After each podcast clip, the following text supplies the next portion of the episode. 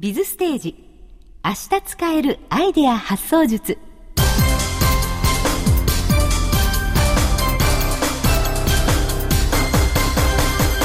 日々ビジネスの場で活躍されているあなたに。そしてこれから活躍したいと思っているあなたに。仕事や人生をもっと充実させるヒントをお届けするプログラム「ビズステージへようこそ。この時間は常にアイデアを求められているビジネスパーソンのあなたに明日使えるアイデア発想術を全13回にわたってお届けしていきます。お話ししてくださるのは NPO 法人ソフトパークの理事でファイナンシャルプランナーそしてブレインパートナーでもある東堂武先生。インタビュアーは同じく NPO 法人ソフトパークの佐藤智子さんです。よろしくお願いします。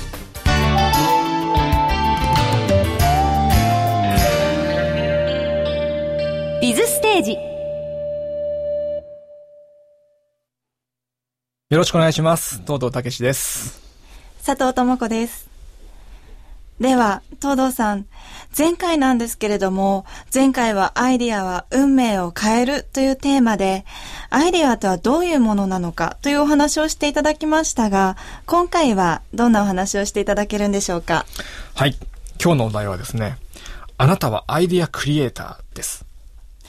まあ、あのー前回ですね、肩書きを考えましょうという宿題を出させていただきましたけども、はい。まあ、誰に見せるわけでもないんですけれど、はい今回ちょっと佐藤さんにですね、どんな肩書きを書いたかっていうのを、ちょっと見せていただきたいなと、教えていただきたいなと思うんですけれども、はい。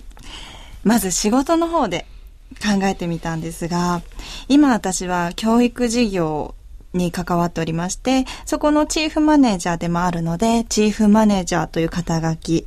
そしてもう一つは、今仕事をしている中で、上司から人を幸せにするコーチングというキーワードをいただいて、なぜかわからないんですけど、その言葉がすごく私の頭の中に残っていて、私は人を幸せにするコーチングを将来していきたいなという思いがあり、それを肩書きにいたしました。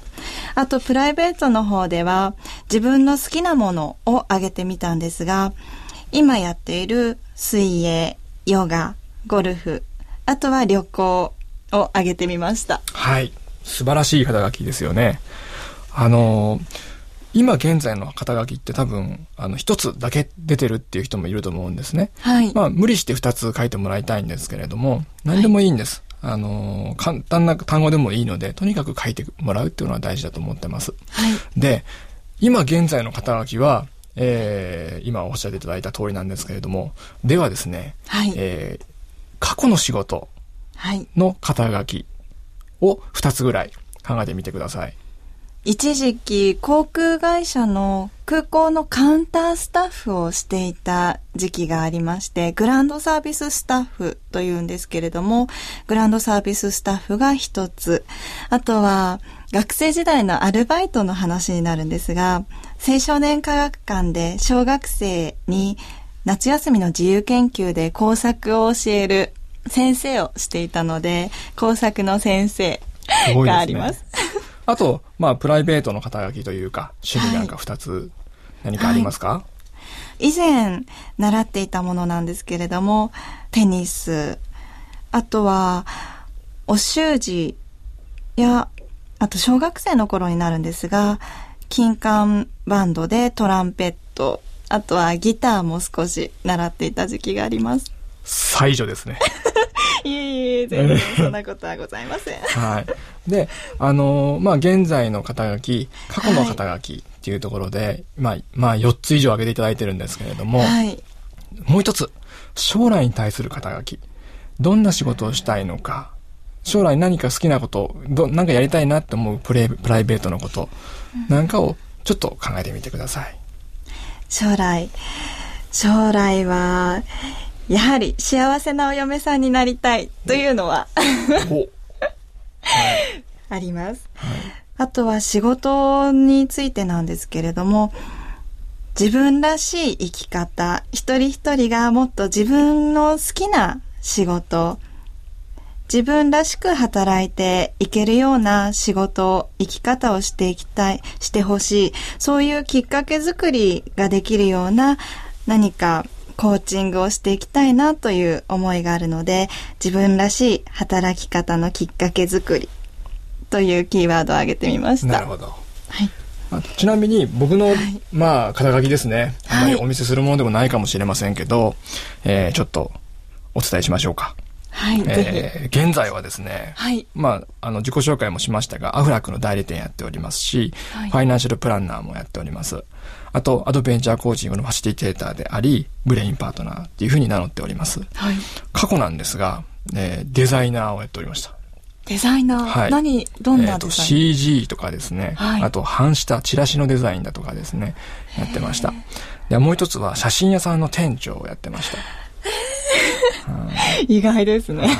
はいでも書けばたくさん出てくるので、はい。過去の仕事はキリがないんですけれども、とりあえずこれぐらいにちょっとしときましょう。で、えーと、趣味なんかを言うと、まあ、えー気学、旧世気学っていう、はい、市中水面みたいなのがあるんですけど、その鑑定を趣味にしていたりですね。あの、今一、今一番の趣味っていうと、僕、自分の奥さん、妻なんですね。素敵ですね。ああ、そうやって言われると思ってました。はい。というのが一つありまして。実はですね、この妻の、妻が趣味っていうのは結構僕にいろんなものを与えてもらえるんですね。はい。あの、うちの妻が好きなものっていうのが僕の好きなものになったりだとか、あの、いろんなものの幅を広げるものになってるんですね。では、前回のお話でもあったような、アイディア、発想にも、奥様が、から何か情報が。そうですね。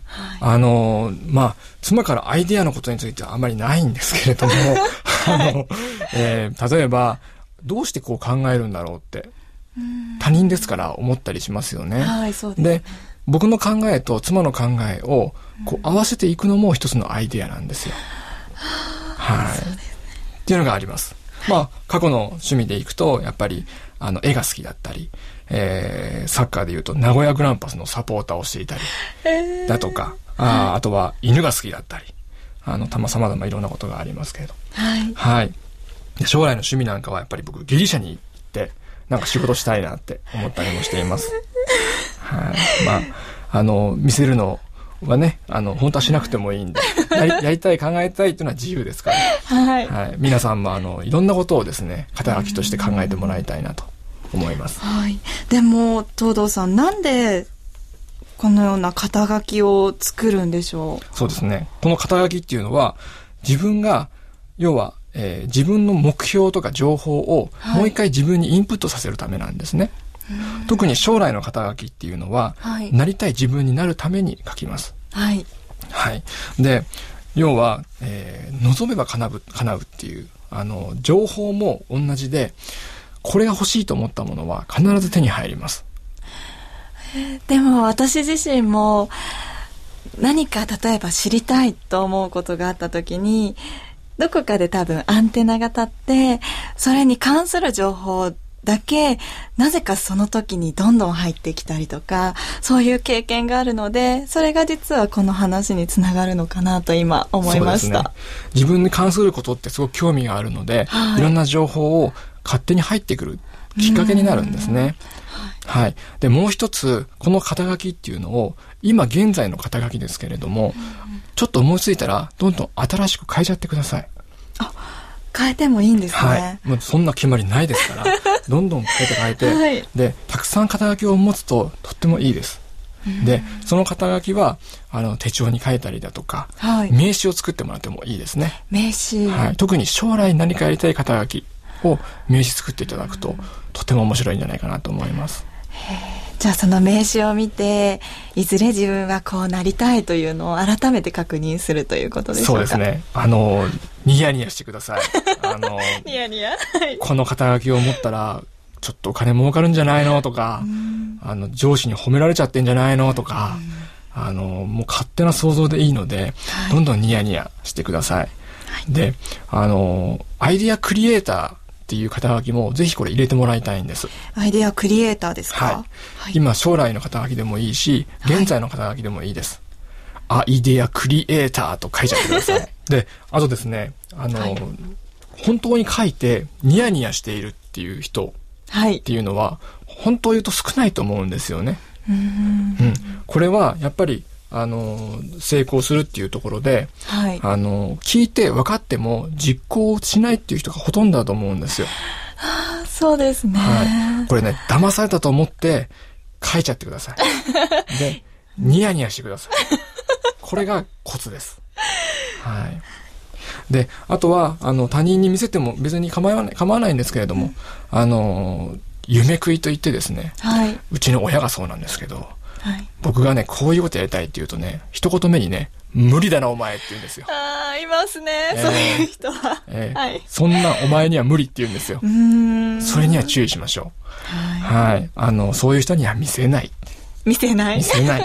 自分の手帳の中だけで、はい。えーニヤニヤしてるっていうのを忘れないで。はい。ください。わかりました。はい。というわけで、今日は、えーあなたはアイデアクリエイターというテーマでお話をしました。次回はですね、えーアイデアの種というテーマでお話しします。えーこのシートなんですけれども、えー次回も使います。はい。はい。ので、えー用意しておいてください。東堂さん、ありがとうございました。ありがとうございました。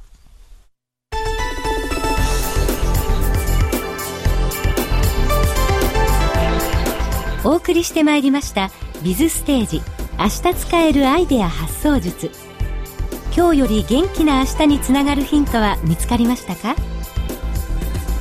ビズステージではもっともっとヒントが欲しいという方のために有料版をご用意しています。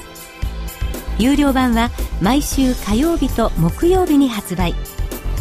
今週火曜日はアドベンチャー・フォー・メンタル・マネジメントの応用編とも言うべき。スキルアップビジネスリーダーへの道の第2回を発売しました。また木曜日にはメンタルタフネス迷わず池を発売。先週に引き続き人材活性プロデューサーとして活躍している元吉本興業マネージャー大谷由里子さんがゲストです。有料版ビズステージは毎週火曜日木曜日に発売します。1週間に15分自分のための投資を始めてみませんか？15分でメンタルマネジメントをもう一歩深く体得することができます。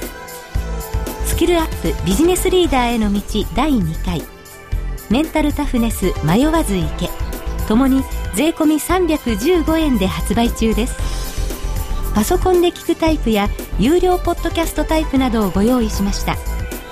詳しい購入方法はぜひビズステージの番組サイトでご確認ください。ラジオ日経のウェブサイトからアクセスできます。番組ではあなたからのご意見ご感想をお待ちしております。ビズステージウェブサイト右端の下の方にご意見お問い合わせというリンクボタンがあります。また携帯電話からは公式サイトラジオ日経モバイルにアクセスしてください。おはがきの方は郵便番号107-8373ラジオ日経ビズステージ宛てにお願いします。ご意見ご感想楽しみにお待ちしています。お送りしてまいりましたビズステージ明日使えるアイデア発想術。お別れの時間です。来週をお楽しみに。